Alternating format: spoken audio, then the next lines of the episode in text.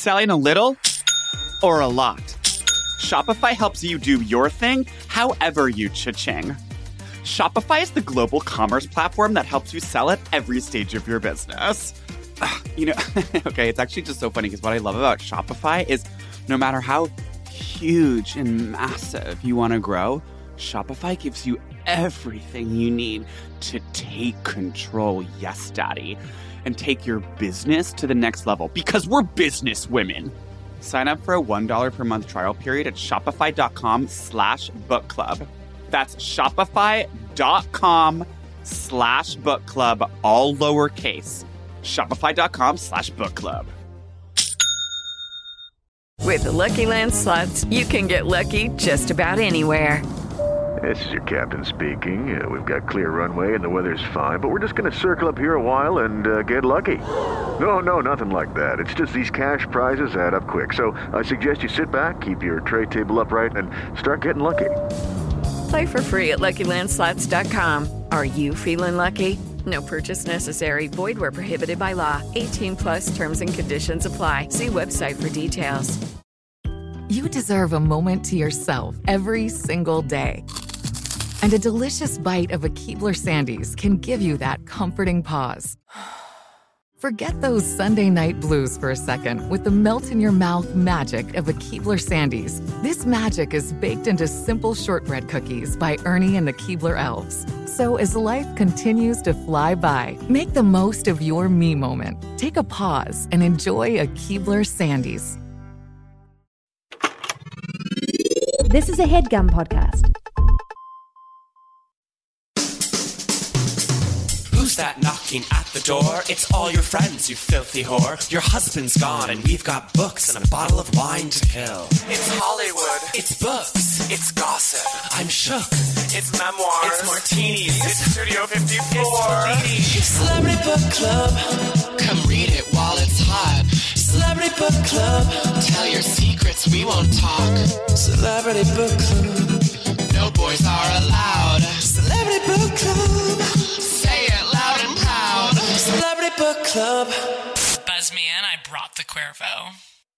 Hey, best friend. Oh my god! Oh my god. So good to see you. It's really so good to see you. We actually, I feel like we really haven't seen each other in a long time. no, we've we've barely connected in yeah, weeks. no. Everybody's everywhere. Ugh.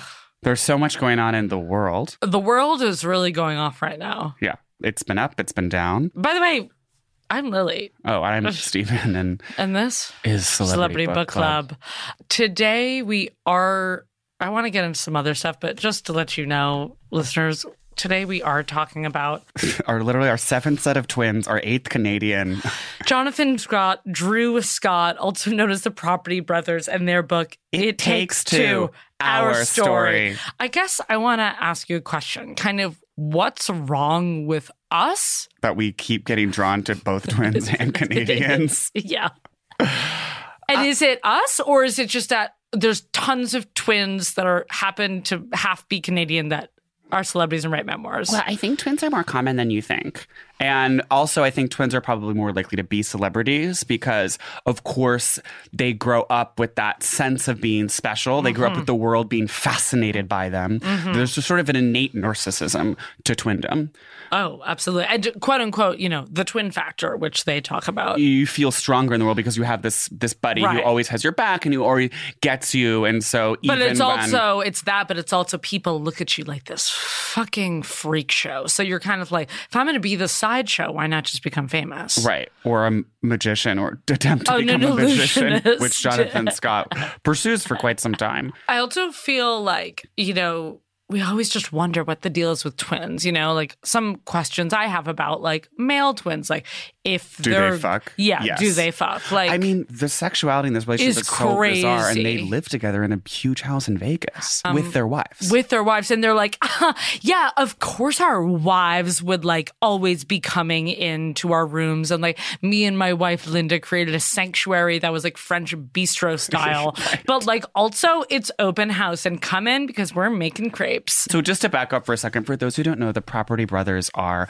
obviously brothers, um, and they have a home design empire, I guess Empire, you could yeah. say. They have a show called The Property Brothers where they help people buy homes and then they renovate them. So they get find a fixer upper for a young couple typically. Right. And then they have a certain renovation budget and they fix it up. basically the same plot as Fixer Upper hosted. So I am more, just to kind of so you guys know where we're at, like I'm more of a Fixer Upper head, like a Wait, Chip is that and Chip and Joanna Gaines? Chip and Joanna. Yeah. and I feel like I haven't watched really the Property Brothers much because I was always like, you guys Except actually for all are, the painstaking research you did for this episode. of course. Thank you. But I mean, in just kind of, I'm I'm relaxing on the Joybird, and I turn on my HGTV app. I'm going Fixer Upper, or I'm going House. you want to see a hot chick. Yeah, I want to see a hot chick and her you totally want to see silly Chris- husband. You want to see Christina and Tarek. Yeah. and Christina with her like porn face, just being like, "I need the gray backsplash. I need it." what is it called? um, I saw this Christina Tarek where like this is very San Diego home based or like Texas, where you have a concrete patio and it's like a cover for your patio. Oh, it's like that carport, but it's like above a patio. Yeah. Um, uh, They kept it some term. it's not three very- seasons room, which is usually somewhat of like a screened-in room. porch. I'm not quite sure. I mean, carports are always interesting to me. That I feel like you see that a lot in Texas because Yes. it's mostly just to protect your big SUV from rain, I guess. Yeah. Which is kind of just like, what's wrong with rain? It gets the car well, clean. n- it can rust. Got it. Which I know very well. Not to bring it up. But you're my de- my deceased, deceased father's, father's car. God, but that was New England winters and stuff. yeah, but I the feel like that's really more of a weather and a cold thing, right? yeah, I guess yeah. What's the deal with cars? I don't know. I feel like rain does create rust, and people who are like, I'm keeping my Kia SUV like perfectly clean. It's all the elements. Also, Texas, the weather. Well, now now it's very unpredictable due to global warming. Hello, the great snowfall of 2020. Oh my god, the snow. But you're like addicted to the Property Brothers game. Well, okay, so there's the Property Brothers in their empire. They don't just have television shows. They have nine seasons of Property Brothers. They have a show called Brother vs. Brother, which is where they do competitive renovations on two and they're totally, totally competitive. Also, just let's say that this is, I don't know, one of the most random fucking books I've ever read in my life. Yeah, I mean Canadians. Let's look. Okay, let's back it up for a second. they're Canadian. We've talked about a lot of Canadians on this show. Canada is, by definition, a sort of random country. Like it's just the whole population lives along the U.S. it's border. random. It's random. Like a lot of their money just comes from oil and gas, and but the, most of the country is empty. It's kind of like, what's the point? And I think a lot of. I think a lot of Canadian people, like, you know, they're basically assimilated into American culture, but they have like slight things that are different. Well, what about French Canadians? I mean, they're doing their own thing over there and they're they're doing the work. they're they're really doing the work to just like sort of desperately carve out a, a piece of cultural significance for themselves and it's kind of working. They have Celine Dion, I guess, but Damn. sorry. Damn, the French Canadians are going to come for you. I mean, they've come and they'll come again. it's funny you say that because you're Mr. Banff over here. well, that's I mean, that's regular Canada, not French Canada. Oh. Yeah, I mean, honestly, I mean, they talk about Banff a lot in this book. Banff is gorgeous. As you know, I've been hiking in Banff. And um, this book was like drink every time they mentioned Banff. Yeah, I was like, they're okay, we get constantly. But this is also, you know, Shania Twain uh, talks a lot about the great outdoors. I think, again, there's a lot of empty space up there. So if you're Canadian, you're spending a lot of time in the car with your parents going to Banff. Right. You're going to these cool, awesome, outdoorsy places. I guess why I say the whole book is one of the most random books um, we've read. So again, as now we are like fully like studiers of twins, it's classic twin book format where it goes They go- sibling yeah. by sibling. Sibling has a chapter, then the next sibling has a chapter. What they also do oh, it's this is which is fun. so hokey is It's- they annotate each other's chapters in this fake handwriting font. I mean, this is they are corny as hell. That's why I've always kind of stayed away from them. Like, I mean, a lot of people on HGTV are corny, but their Their brand of is kind of like pushing the corniness. Like they mm. really try to like take it there. Like so in the Property Brothers game that I play, which is a mobile game that I am still obsessed with. I started during the pandemic and I'm on currently on level 5091. Stop. and they would send me. Let's vi- take sorry. That's insane. You're on level five thousand ninety one. I'm also in a team now. Are you with the Kamala team? I know no, you were the, really ma- the Mamalas Oh. wouldn't let me in. They're a closed team. okay. You were not allowed in the Mama list. but I'm the team that I'm on is called Clutch Moves. Um, for faggots.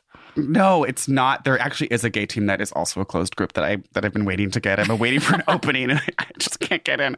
But Clutch Moves is like it's about like people who make like badass moves in a pinch. And like again, the game is basically like Candy Crush. Like you're just kind of like exploding little like jewels to like then get rid of like end tables and chairs and lamps and then clear the board or whatever in a certain amount of moves. Which is disappointing to me because I feel like as someone who's like doesn't really know, I don't play like computer games or video games.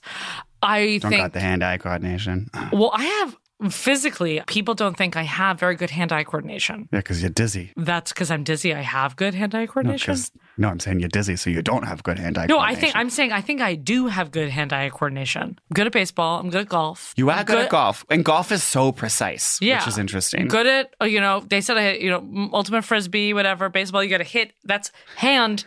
You know what? I- I'm going to stop you right there. I feel like it's arm-eye coordination. Both baseball and golf, to me, are more arm-based hand- okay. than hand-based. Almost like because you know I'm a fingerist, right? I play piano, I play video games, and those are heavily finger-based. Yes, and you type clickety clack clack. And I, clack. yeah, I'm a stomper Stomp. on the keyboard. Right. I feel like it's really about finger to brain versus arm to brain. And you're more arm to brain as a butch, and Mm. yeah. I'm more finger to brain as a verse. I think that's that's where maybe the difference is. Made. And that's maybe why those Candy Crush games don't appeal to you. Right. And I think I'm right. I'm foot eye. That's where I'm bad at foot eye coordination. Soccer is not your I've friend. always been so bad at soccer, generally putting one foot in front of the other. Yeah, I mean, Stairs. even tying your shoes, Tie- as right. we know, is still a struggle for you. when I walk down the street and people say, tie your shoes, I'm like, fuck Oh, no. off. That- I know is- they're untied. I'll get to it. No, I do have to say, like, not to be so friendly with, but Yeah. like that is my biggest pet peeve. Thank When you. people say, like, sir, sir, sir, your shoe's untied. It's like, well, it's not even really untied. It's like maybe just the lace is a little bit long. And like, so now I'm either forced to stop and tie the shoe in this big performative display Yeah. of safety. Oh, like, oh, thank oh, you for you saving s- my life. Thank you so much. Or I'm going to ignore it, and then I then I look like the fucking asshole because I'm just ignoring this kind old lady, being like, "Thanks, bitch. I'll walk on my own pace." It's just like you're screwed. You're screwed either yeah, way. no, to walk by the person to not sit down and tie after they said it. No, it's, so it's just weird. But then you're just like, great, now I'm just this cucked loser tying my shoe on the street because some old bitch told me to. Speaking of cucked losers, the Property Brothers. okay, so what's his name? Jonathan is now dating Zooey Deschanel. wait, You don't know this? wait, I like did know this, but I forgot it. Wait, this is completely insane. They've been dating now for like two years. but he talks about like the Jacinta, Well, the love of his life. Yeah, well, Jacinta's over. That's Wait. what's so crazy because I think this book came out, whatever, I think in 20, I don't know, 16 or something. And so Deschanel got divorced. And yeah, I think maybe they started dating during the pandemic or right before. I feel like they met probably at like the kids' slime. They definitely met at like the seventh annual like Kids Slime Awards. And when that kind of came out, I don't, I'm not like some like, oh my God, Zooey Deschanel, I'm obsessed with the new girl. I love her quirky mandolin. Sounds like but I guess. I, I guess oh I my god, don't. I'm not someone who's watched six seasons of The New Girl. but I was like protective of her being like, why is she dating this, you know, reality star being like this corny Oh, reality star? I was wow, like, you were being so sorry. It's not real television. Yeah, I know, I- In my day, Mickey Mantle. I guess I was like, you should be dating just like, uh, I don't know, fucking a John Mulaney or someone from Muse or just like the National. I don't know. Personally, I think it's like a lot cooler to date a property brother than it is to date Well- that guy from the National who's like not hot. No, he's so ugly. But I'm saying I've changed my tune after reading. Well, I saw the Property Brothers' newest show is when they Oh, redo celebrities' homes. Oh wow. or celebrities choose a non-celebrity friend and redo their home with the Property Brothers. Right. So the first episode was Property Brothers Zooey Deschanel redoing Zooey Deschanel's friend's home, and seeing her and Jonathan together. I got it. And Wow. reading this, I you was saw like, saw the electric well, chemistry. and then reading this book, I was like, oh, so you're so corny in Cards Against Humanity and like awesome ninja tacos and like yeah, she's an insanely quirky, like Brooklyn straight girl. She like invented Brooklyn straight girl, like staying up late playing Cards Against Humanity. Hell yes. Right, which is a quote from the book. Right. And I was like, I'm so glad for your love. You're perfect for each Yeah, other. You're like the got- corniest people on the earth. Yeah. He's like, yo, babe, want to play another round of Settlers of Catan? They're just like getting into it. And having And she's like, yeah, only if we can order tacos. tacos and whiskey. Anyone and like she's drinking whiskey, they're drinking like one glass of expensive whiskey neat while they play Settlers of Catan. Right. And after reading about his whole Jonathan's like first marriage Oh, that failed. that failed And in it really sent him into a deep, deep spiral that he couldn't get out of. That was probably the most reflective time of the book, I would say. Yeah. When he was just like, and they say time heals all wounds, but when Kelly and I broke up, time couldn't heal that wound. And I retreated to my dogs and I wouldn't speak to anyone.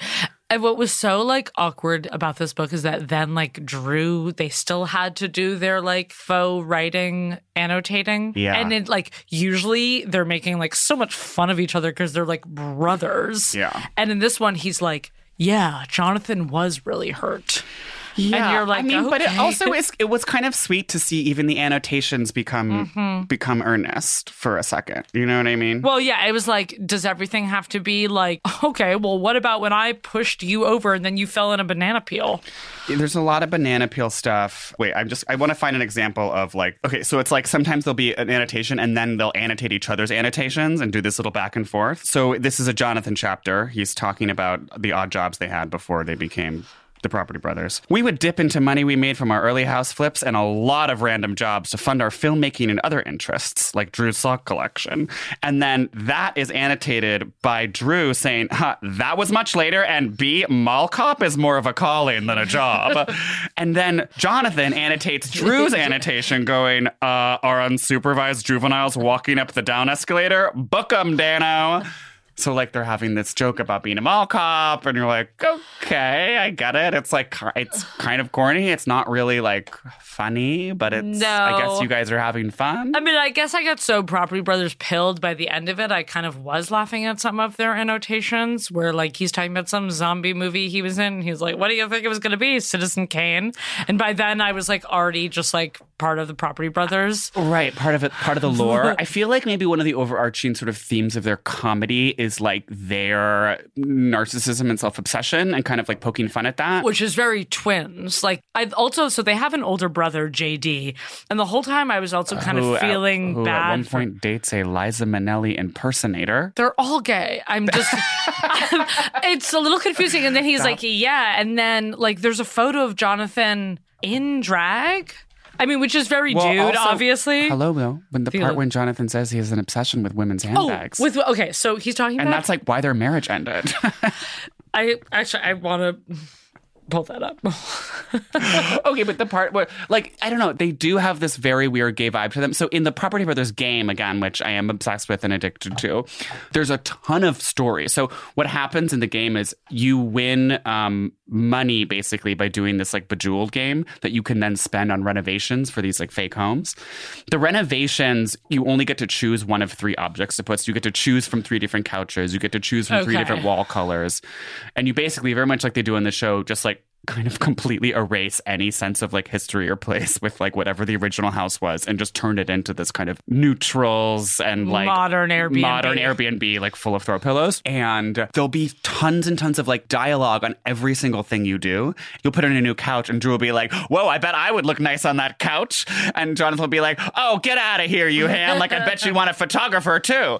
But I mean, that is fun, and that does make me kind of, you know, I don't think I will play that game, but I'm like, "Ah, okay, well, that sounds like the fun part that you get to choose the end the table. story yeah yeah. I'm like so bejeweled pilled that I'm just like skipping through the story so quickly You're But like, I just- honey, I don't care. I just want the like new jewels. But I do spend a lot of time in the renos because like there is fun in trying to make it as cute as you can make it. That sounds fun. I guess that's just like Sims, and if I wanted to do that, I could play It's Sims. it's very Sims, yeah. Um, may I read the passage about like how he's like trying to say that his ex-wife was like a shopaholic, but he's just yeah, yeah, yeah. Wait, this part's insane. I've never been a big spender. I'm not a guy who needs fancy, expensive toys. I don't care to own enough clothes to open a department store.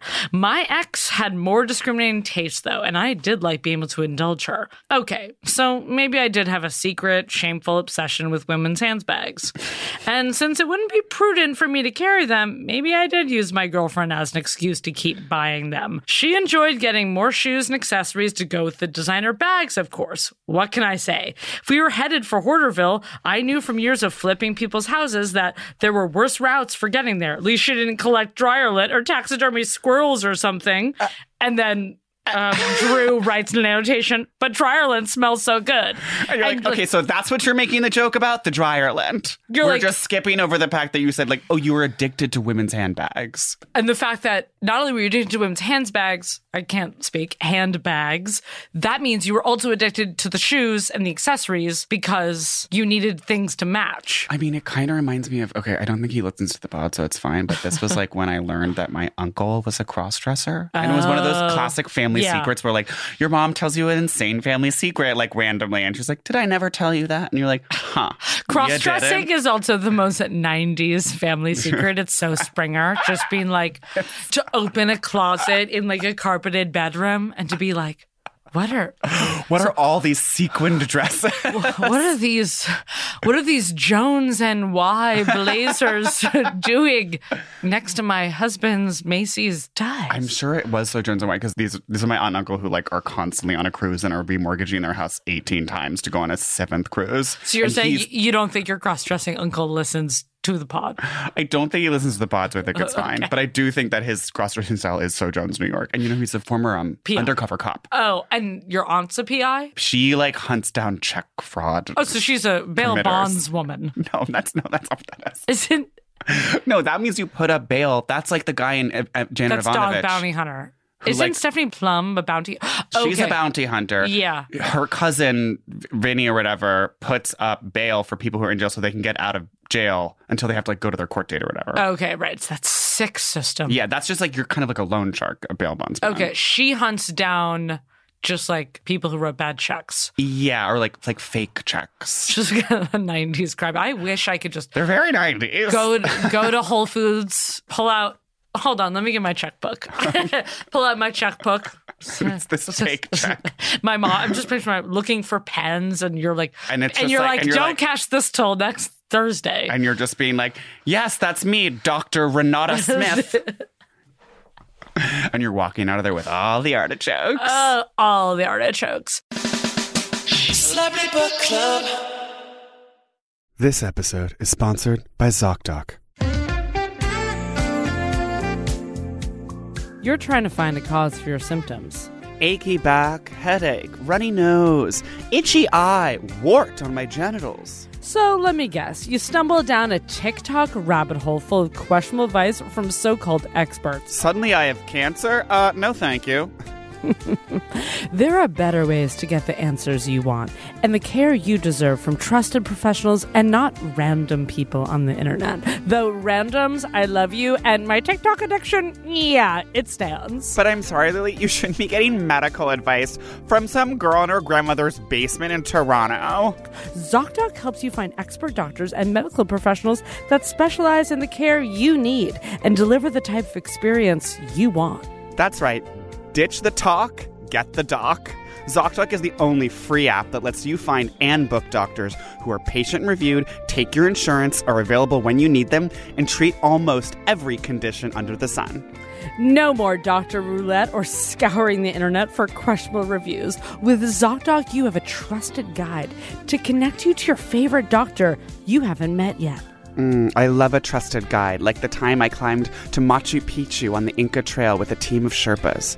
Millions of people use ZocDoc's free app to find and book a doctor in their neighborhood who is patient reviewed and fits their needs and schedule just right. So find your Sherpa at ZocDoc.com. Go to ZocDoc.com slash book club and download the ZocDoc app for free. Then find and book a top rated doctor today. Slay. Many are available within 24 hours. That's Z O C D O C dot com slash book club. ZocDoc.com slash book club. Ditch the talk.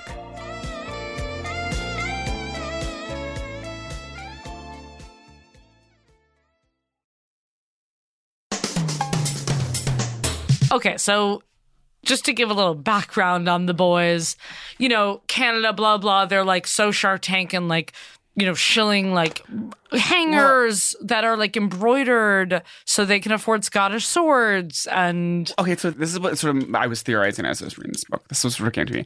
I feel like they, perhaps more than any other figure, mm.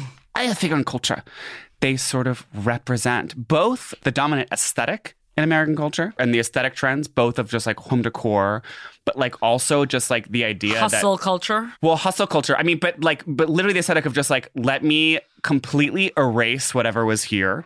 And like, let me erase any connection to history or setting or place, and let me put in just like neutral colors and a shit ton of different backsplashes and feature Yeah. walls and throw pillows and like over decorate and over stuff, but in this like where it all comes from Wayfair. And like, I think the show at this point is like sponsored by Wayfair, where I'm I, I was sure watching. Brother versus Brother, and it's like there's a segment on every episode where they're just like, we need to get this outdoor furniture, and then it cuts to like their outdoor furniture expert, who is this like woman Just a with a- representative from Wayfair. it's a woman on a couch with an iPad on Wayfair.com, just being like, they're gonna love this. And somebody say that just to roast one of our listeners, my sister, who literally said to me yesterday while on a five hour drive as she was looking for a lamp, she goes, I think Wayfair is kind of my site. Wow. And it's like, yeah, babe, it's everyone's site. but they do this. They basically, and and you know, They are okay in a Lowe's ad or like a home reno ad when it's like Lowe's, do it yourself, and you see a woman and her husband both together putting on stick on backsplash. Oh, God, You know, stick- see in, yeah. in this montage of like you can do it in a weekend. I mean, to- that's the aesthetic. to their credit, they don't do stick-on backsplash. no, they're doing which- ac- actual which backsplash, which, find, like, inspires. horrifying, but it inspires people to do that stick on. But I think that idea of like you know some of the renovations they do, like there'll be a gorgeous like California like old home, and it's like kind of crumbling, and like I'm sure the foundation's not up to code or whatever, and they're like it's got this awful color, and it's like kind of a cute teal color, and it's got like the wrought iron balcony. It's like they don't even leave one single element in place so that you can even see that it was like this cute 1950s home. They're just like the entire thing has to become like charcoal with a cedar accent window and then just like the the mulched like tiered front yard and then the like the hot tub and the floating campfire and like that hanging pod chair that's like netted that's like so cheesy. Okay, which a um, certain lesbian influencer who was the broker for your apartment. Oh, can we Whatever. Let's just talk about her. I don't know. Kiyomi. Kiyomi of Real L Word fame, um, who's also Who's also a licensed realtor broker in New York and did find me my current apartment. Okay, her girlfriend posted literally that netted outdoor chair you're talking about and was like, Ugh, I want to get this for like Kiyomi for her birthday, but why does it have to be like $1,200 or something like that? And it's like their aesthetic is also so Wayfair and like they want to be like property lesbian wives. Yeah, they really do. And they're I mean, every corner of their house has been turned into just like a built-in bench with 16 pillows that no one's ever sitting That's on. That's gray pillows. And this is why I will give it's like for as much as Chip and Joanna are like the full farmhouse aesthetic and they do that to every house and it's shiplap and beams. Right. At least I feel like with someone's home, they will be like, and we know you loved that original Texas 1902 fireplace. Right, they'll keep They're keeping thing. like one thing where They'll I feel like the Property Brothers are just. just eliminate everything. and they talk about the only episode that they didn't air was like some fireman who bought a house on like sinking land. And they were like, we're not doing that Because they don't want to like encourage you to buy a house. on sinking land, which, is responsible. Which is responsible. So the the other just like the other sort of half of this grander point that I wanted to make. um Please say your grand grandpa, because I actually have something to piggyback off the grander point. no, I do want you to Yeah. jump. I do, do Yeah. want you to piggyback off. Yeah. this. But I feel like in a sense they represent what both the promise and the tragedy of American capitalism Mm. is. And I would have said that even before I read this book because it's just like what is house flipping if not I'm going to take something that exists and I'm going to try to sell it to someone else and make a profit. I'm going to like basically like be the middleman. But then you read this book and this is what they've been doing their whole lives. Their very first business was selling hangers. Like they found these little coat hangers and they would wrap a ribbon around them and then sell them at a profit. Or there was that other thing when they remember the like rape Yeah. alarms. Yeah, they were like designed rape alarms, and then No, they no, ordered. No, no, they ju- they just Oh, they just them. resold They them. just resold them. They just but they just took an existing thing that was like this rape alarm. They created some marketing around it, created like some need for it, and we're just like sold them to all their friends in their random Vancouver suburb. No, and then they had, and then it was like, so that thing where they've had so many failed businesses, and it's like, but that's how you get to the succeeding businesses. They take risks where they're just being like, yeah.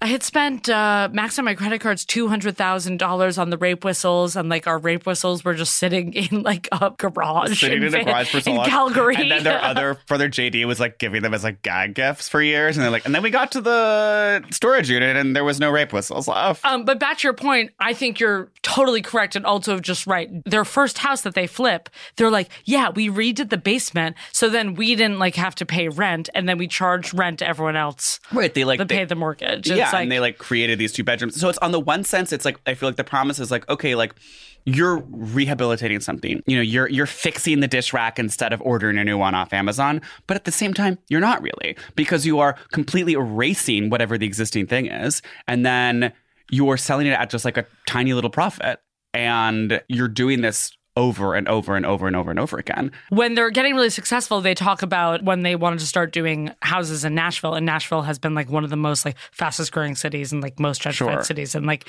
everything has become so uncommon, James. And like in it, they're like, yeah, we were begging for two years to our producers to just like shoot in Nashville, and now we've seen just like now so many reality shows like shooting in Nashville, and just like so many places Yes, in Nashville they- are getting like yes. shattered down to make just like one big high top reclaimed High top backsplash.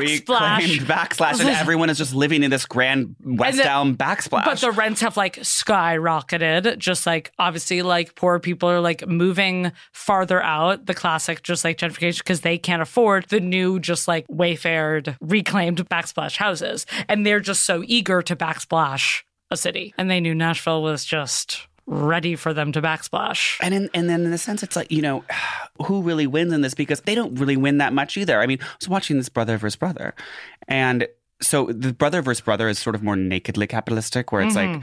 the competition is who can make Sell the for- biggest profit on the house that they renovate. And the season I watched was in San Francisco, and it was like one of them did you know nine hundred eighty six thousand dollars worth of renovation, sold the house for a million, made a fourteen thousand dollar profit, and the other one made a six thousand dollar profit.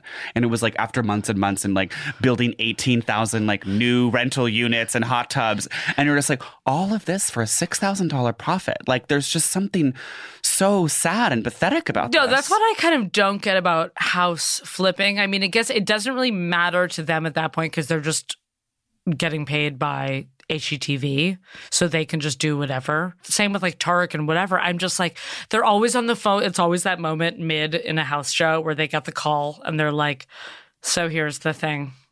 We found termites in the beams. Yeah, I and then they call the person and they're like, oh man, ninja sauce. Like, we got termites. And they're like, oh, I wish I could just go to Munich right now and just like drink with the boys, but I can't. We got to figure out these termites. And they spent so much money. And then they're like, great, we made 20,000 and that goes back into buying the next house. it's the belief that you know someone else will pay more for this existing thing if I put a new face on it and make it reflect the whatever is currently in trend. Well, I think what they say is totally correct of what happens in all these shows where once they are done like flipping, people who want to move are like, wait, I don't want to move. Well, I want to like live in this like property brothered house. Which is the premise of one of my other favorite shows, Love It or List It. Right. That's a lever to list it. Or have you seen the Seattle one? It's like Seattle or Portland, very cat eyed sisters who are not twins. And it's No. they reno houses that have been on the market for like many months and haven't sold. And they reno just like two rooms. They'll be like, give them a new mud room and living. It's always just like the kitchen. And then it's such a 80 20 thing where they're like, we front the money and then we take 30% of the things and blah, blah, And blah. you get three months to like put in this new shower curtain, and you're like, I guess it's nicer. And they're like, and now it's worth one thousand thirty-six dollars more. And you're like, Huh. What Okay. confuses me also always at house sales are people are like, our budget is four hundred and twenty six thousand, and then I mean I know it's like how much you're for a mortgage, Right. And then they'll find a house that's like four hundred and thirty one thousand, and they're like, ugh. Ooh, that's really tight. I really well, I mean, I think on a lot of shows they are obviously over dramatizing that. Obvi- yes, acting. Okay, well, he he talks about you know the show and what is fake and what is Right. real, and he basically says like you know beyond the the regular reality TV things where you redo a conversation because there was sound or whatever, or you sort Yeah. of stage the conversation about a real issue just so you can like get it on tape. That it's all real. Like they really are finding them the houses. They really are like doing the Yeah, people, because sometimes you think, oh, whatever, just the production is paying for everything. But no, these people are buying the houses. which I kind of was surprised by, I guess. But I guess like it, w- what I will say is maybe a bit more believable because when you watch the show, like they don't always show them like three houses. Like they will show them like sometimes four or like five because like the people don't choose. And you always wonder, like, with House Hunters, did they pick the house before? well, because I mean, with House Hunters, as you know, Right, it's completely rigged. faked. That was kind of. I feel like when I found out that House Hunters was completely fake, that was like the wrestling Right. thing for me. When I found out that was fake, Santa isn't was like- real for you. Yeah, For those who don't know, House Hunters is the uh, show where they obviously show them three houses. They have to pick one, and they always know in advance. What they do is they find a couple who is already in the process of moving in, or is in escrow, or just moved in, and then the producers move all their furniture out of the house, and then shoot them seeing two houses they haven't seen, and then their own house. Don't you think it's the same with Property Brothers though, where like they already know Well, which house I- they're that- going to rent out? and That's they're what not- I totally assumed, but he's saying that it's not. Well, okay, I don't know why I'm. Again, we're like believing he's No, yeah. Stephen. He's an illusionist. he's an illusionist, right? I just and just to kind of haven't back up. talked we- about how he was a magician. So Jonathan's whole thing is that he was a magician and was just like he dreamed of being David Copperfield. And like that's also why he really moved to Vegas. Like they got their real estate licenses, but like Drew was trying to act and Jonathan was on the illusionist track. okay, when he got swindled by that other magician. This, yeah, we need to talk about this. So he gets he had, swindled. He had moved to Calgary to like attend University of Calgary. Drew was attending University of Calgary to try and become a basketball player. yeah, Sure, fine, Sure. but also pursue acting. acting. But Jonathan, like, really wanted to become an illusionist. Idolized David Copperfield. Had built. I just when he keeps talking about the illusions that he built. no, he's, He's, like, big, basically like the sex like wooden boxes that you hide in. Yeah, and, it's like out of. bunnies, you know, cutting Right. a woman in half, but he also a lot of swords, a lot of capes.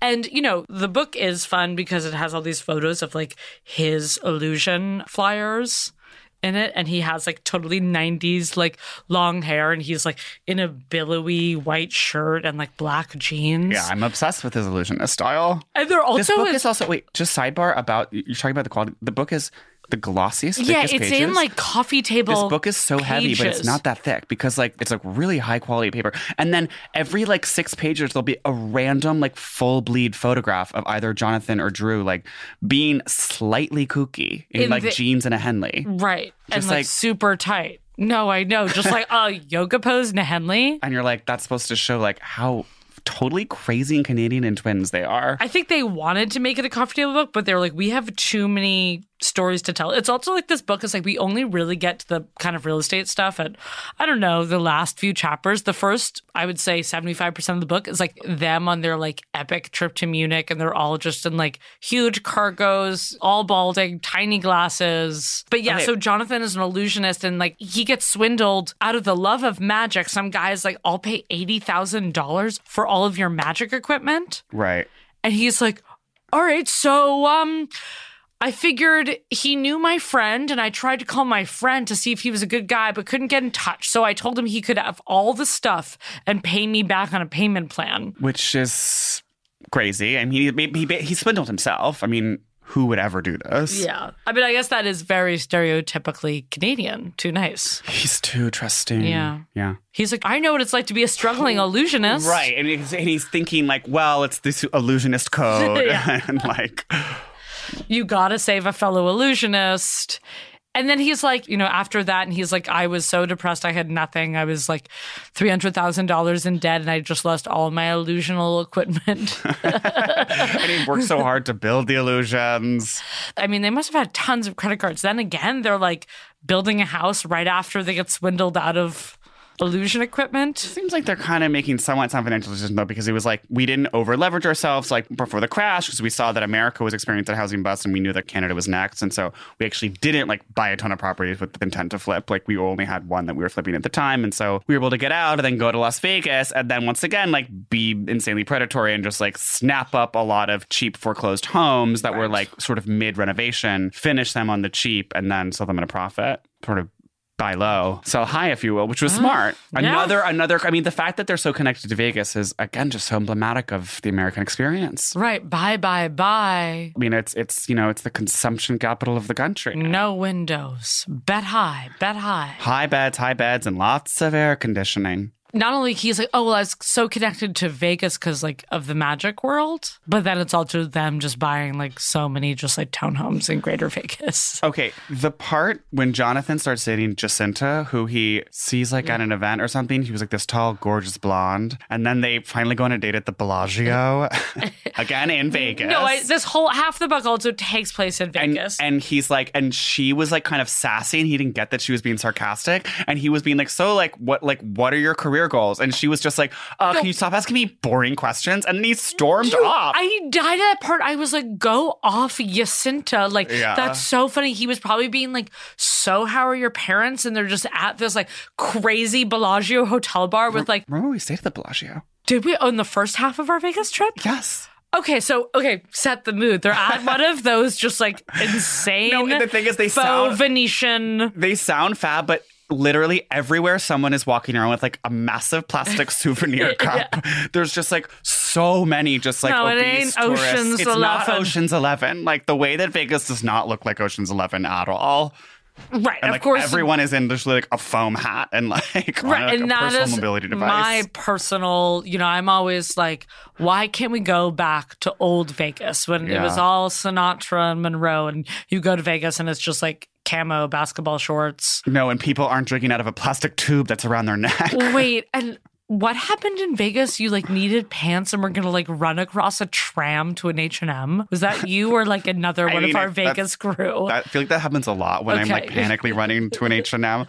I know because we were like going to go to Tao and they were and they were Oh, going to it be so so- like dress code and just like Yes. you need to look just like the cheesiest straight guy. like you Huge, need to like, look like a realtor basically. diagonal, unbuttoned, get into button Tao. down, like insane flared, just insane, um, like faded pants. oh, whiskered. Whiskered. Yeah, and I remember you were just like classic. Before any event, you have to panic and for some reason not have pants. And just like to get anywhere in Vegas, you have to like run across like eight trams and skyways. Yeah. And it takes So it's, so it's long. all everything is like a parking lot inside of a parking lot inside of a tram. when he he proposes the other one, Drew, or is it Jacinta? One of them, he proposes to his wife in a helicopter, so bachelor, above a desert in oh, Vegas. and he was like, yeah, she wasn't surprised because I am a romantic and I'm always doing fun dates. So she wasn't shocked when the helicopter landed at the Bellagio and I took her on a just a fun trip around Vegas and then it had spelled out in the desert, marry me in lights. Oh. And he was on me. Okay. Also, new phrase. He refers to like relationship red flags as yellow lights. Oh, I don't remember. Okay, so Oh, well, this part traffic- really stood traffic out for stuff? me. Yeah, Jonathan's first marriage, when he realizes it's crumpling, he goes, Yellow light. She didn't let me have bagpipers at my wedding. Oh, yeah, that was crazy. To celebrate our Scottish No. heritage. I read that and I was just like, if Maya says no bagpipes at the wedding, I'm going to Mm. tell Lily, like, divorce. No, seriously, like I was reading that across from the couch and I was like, That's so just- crazy. I was like, warning, like, we're having bagpipers. What's insane is that she let him wear kilts and all his like groomsmen wear kilts, but no bagpipes. It's like, bitch, if you're gonna do the kilts, Do the bagpipers. do the fucking bagpipe. You're in Vegas, everything's fake. Who cares? Yeah. Okay, but when he plans that date for Jacinta in New York and he creates the fake website called Oh, convincingjacinta.com, I have the passage right here, where I cryptically laid out a series of clues about the adventures that awaited. She loved the mystery and didn't come close to guessing what the activities were.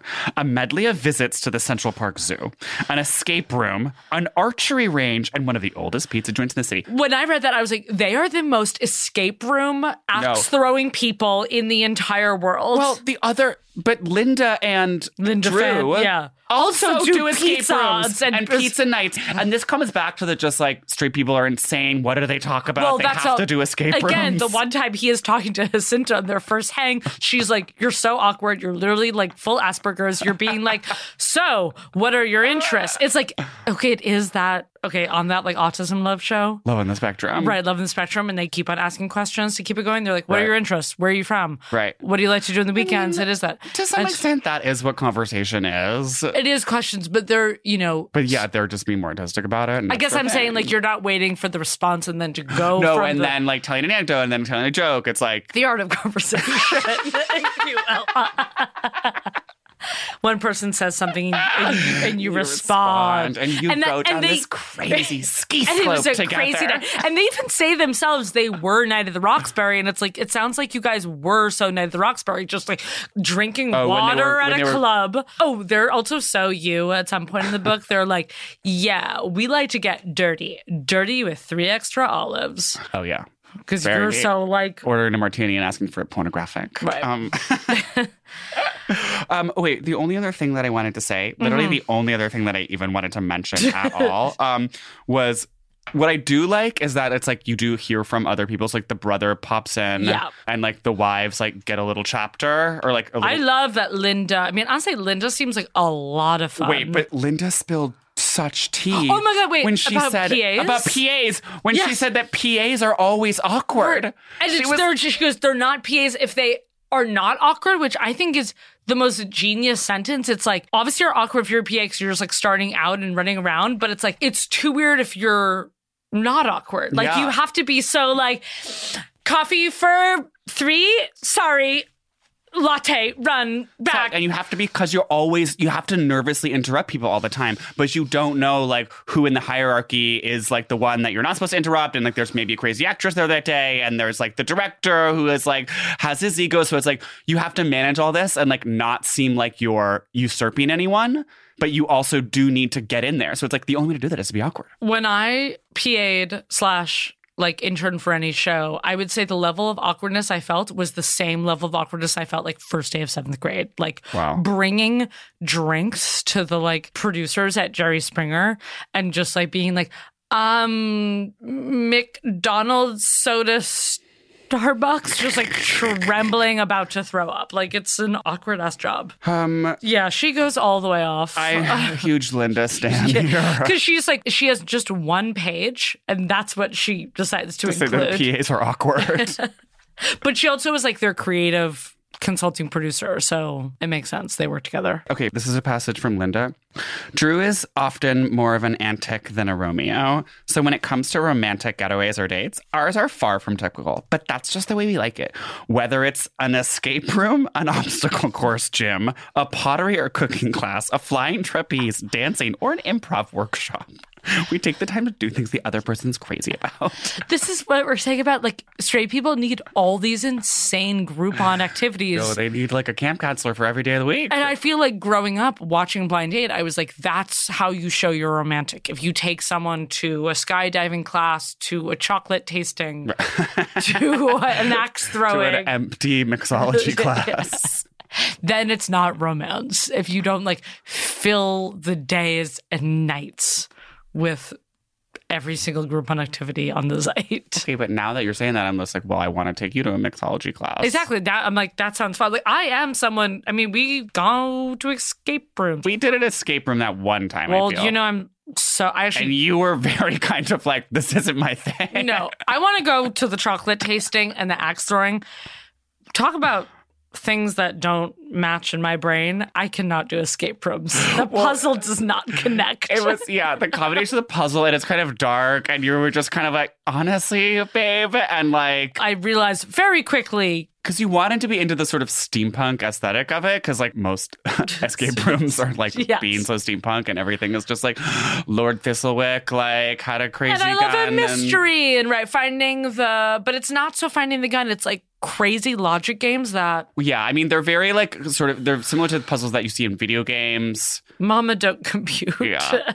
I feel like I we were there with like Eric and we were Eric and I just like Yeah, launched you into like guys- controlling gay like no, mode full of like control being so and like, competitive and like, yelling at her. You'd be like, "No, Stephen!" And Eric would be like pulling things and being like, "I got it." And I was like, just looking at you guys like in amazement. Like I would be stuck in that room if I was had to figure that out would alone. have suffocated. I actually would have died. I would have passed away in an escape room. But axe, you know, then take me to an axe throwing festival. oh please, Hit- talk- she'll get hit- the bullseye every time. Hand eye coordinate. arm No, eye. arm eye coordination.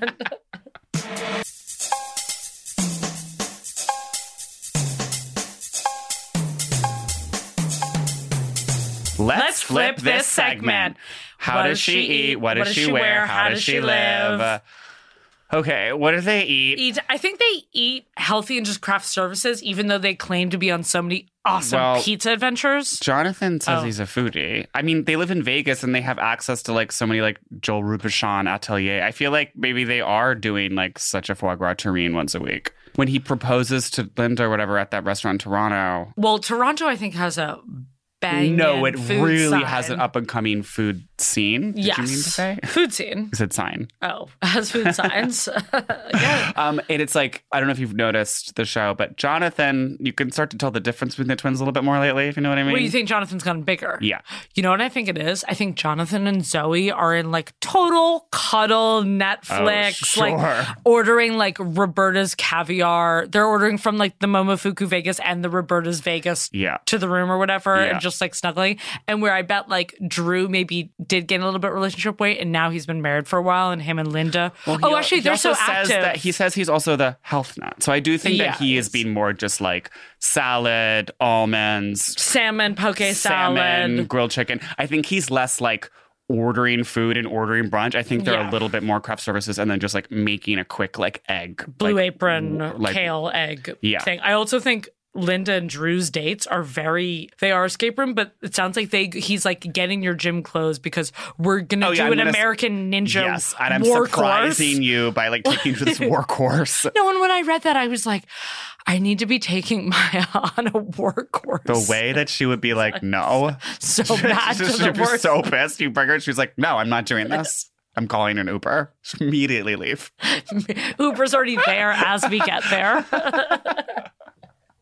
And you walk in and like the like third place American Ninja or whatever from last season He's is like, just like, "What's up, warriors? What's up, Warriors? Oh, oh those just, Oh. just you did? And they're like, so yeah, we actually do still need to charge yeah, full price. you full price. So it will be eight hundred ninety five plus a three hundred dollar life security deposit.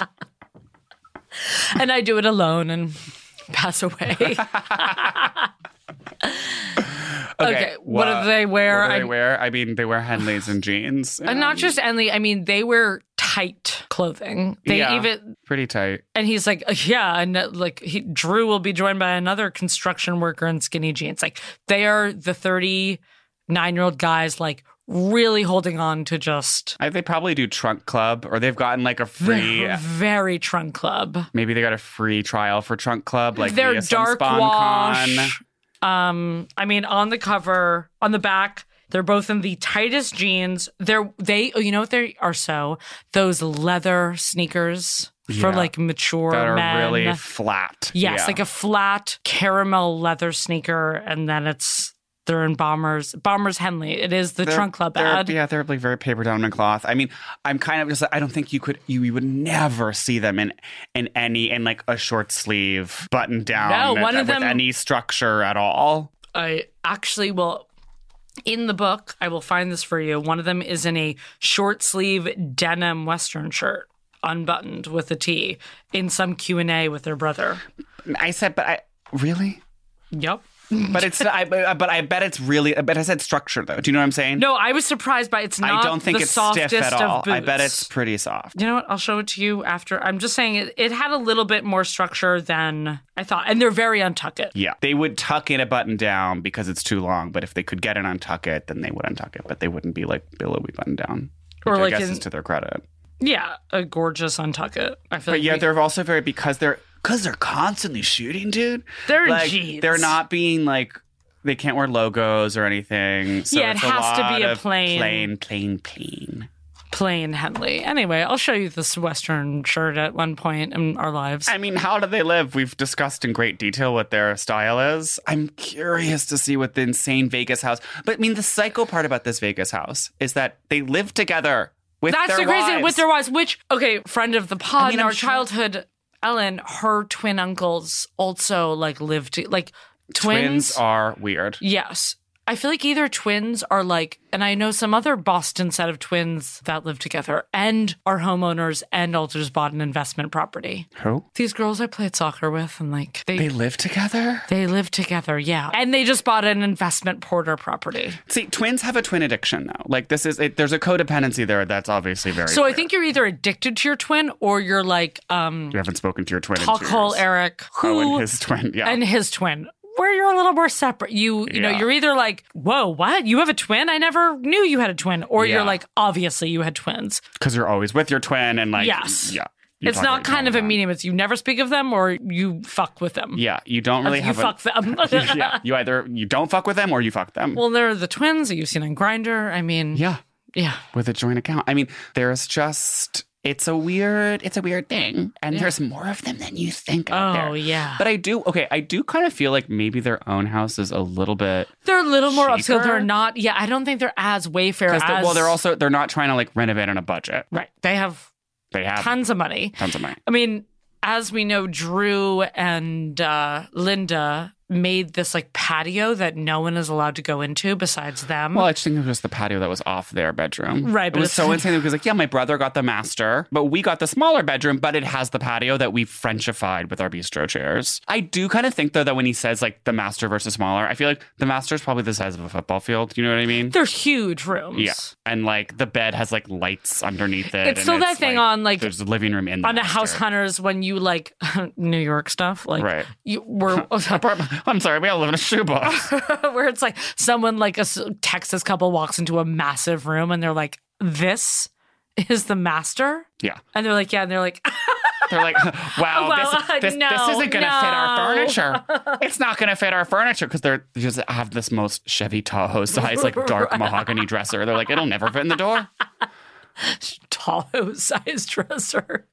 But I, I, I kind of think because I was again, not more- Mm, to talk about brother versus brother, but I saw the house that they were they were renting a house that they were staying at during the renovations of these other two houses, and the house that they were renting was like way cuter. It was like way more Japanese, like dark woods and modern and like kind of like not too over cluttered in that way where there there wasn't a throw pillow in every corner. There It's wasn't just like say- a weird they overclutter houses because I really do. I think they're overcluttered in throw pillows, but I feel like they're so no clutter. Okay, when I say clutter, I'm not talking about clutter as in like the clutter that's in your house of just like chargers and mail and dolls and like whatever. So rude. you also have chargers and mail. But you don't see them lying out on every surface. I just move. do you have to? It's like do this. It's like do you have to be the rudest bitch ever? yes. It's just like I That's literally. That's who I am. People are always like, be yourself. It's like, why I'm a It's bitch. like, yeah, when you moved in first day, I was like, Haha, yeah, like, well, your house is full of boxes. Okay, well, I'm not talking about boxes. I'm talking about mail and chargers. In any event, that's not what I'm talking about. with You're on their- my hit list. I mean, I've seen your house before you moved. yeah, it has mail in it. Yeah. I get mail. Sorry, you don't get mail. well, you just don't see the mail I get because Burn. it has a place to go. Well, it sounds like I get more mail than you. What do you get in the mail? Do you like to know? Okay, here's what I'm saying about but when I, when I say cluttered, I don't mean with clutter in the Marie Kondo sense. I mean just like it's overstuffed, it's overstaged. Like there are just Yes, I know I like it's all like actual furniture or whatever, but it's like there doesn't need to be a little like end table in every corner. And it's the same thing in the property business mobile game.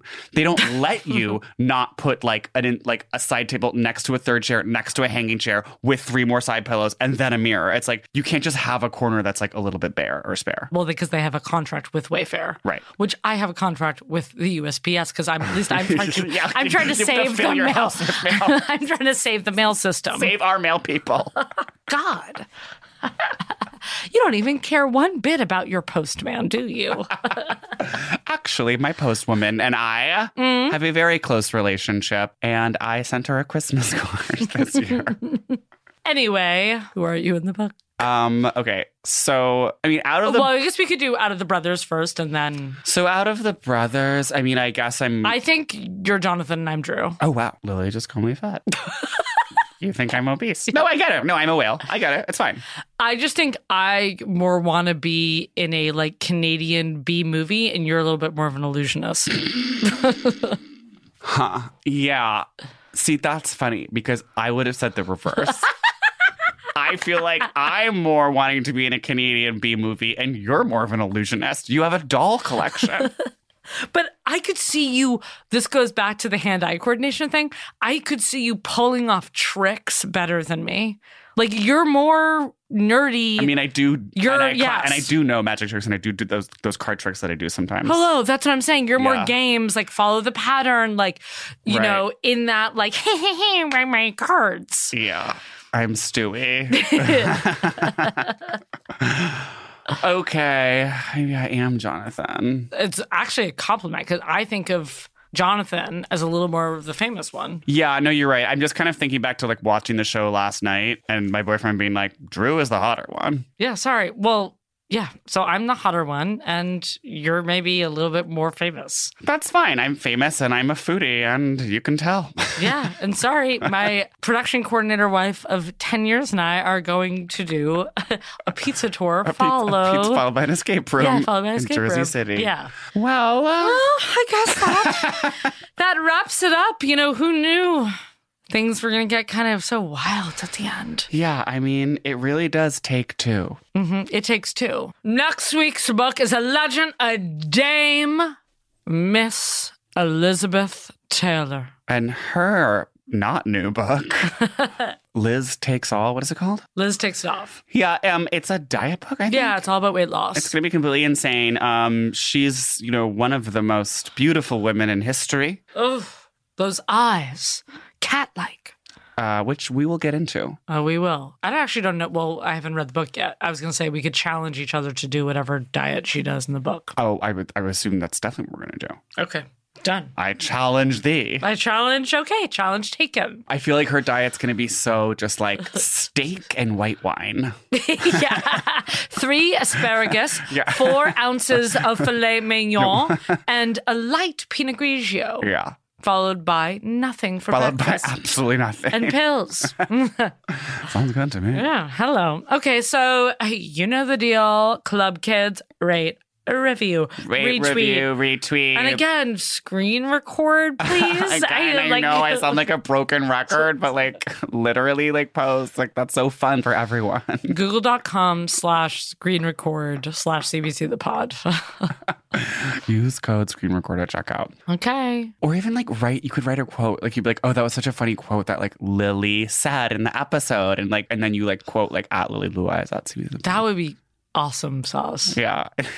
and like, you know, like it would just it would really make her feel good and she's going through a really tough week. So I think that would really be helpful. Yeah, and maybe send Stephen a piece of mail because he gets none. Loser. Um, it's just that I immediately recycle it and open it and does what needs to be done with the mail. And I just I deal with that. I have an inbox. Inbox zero. Get there.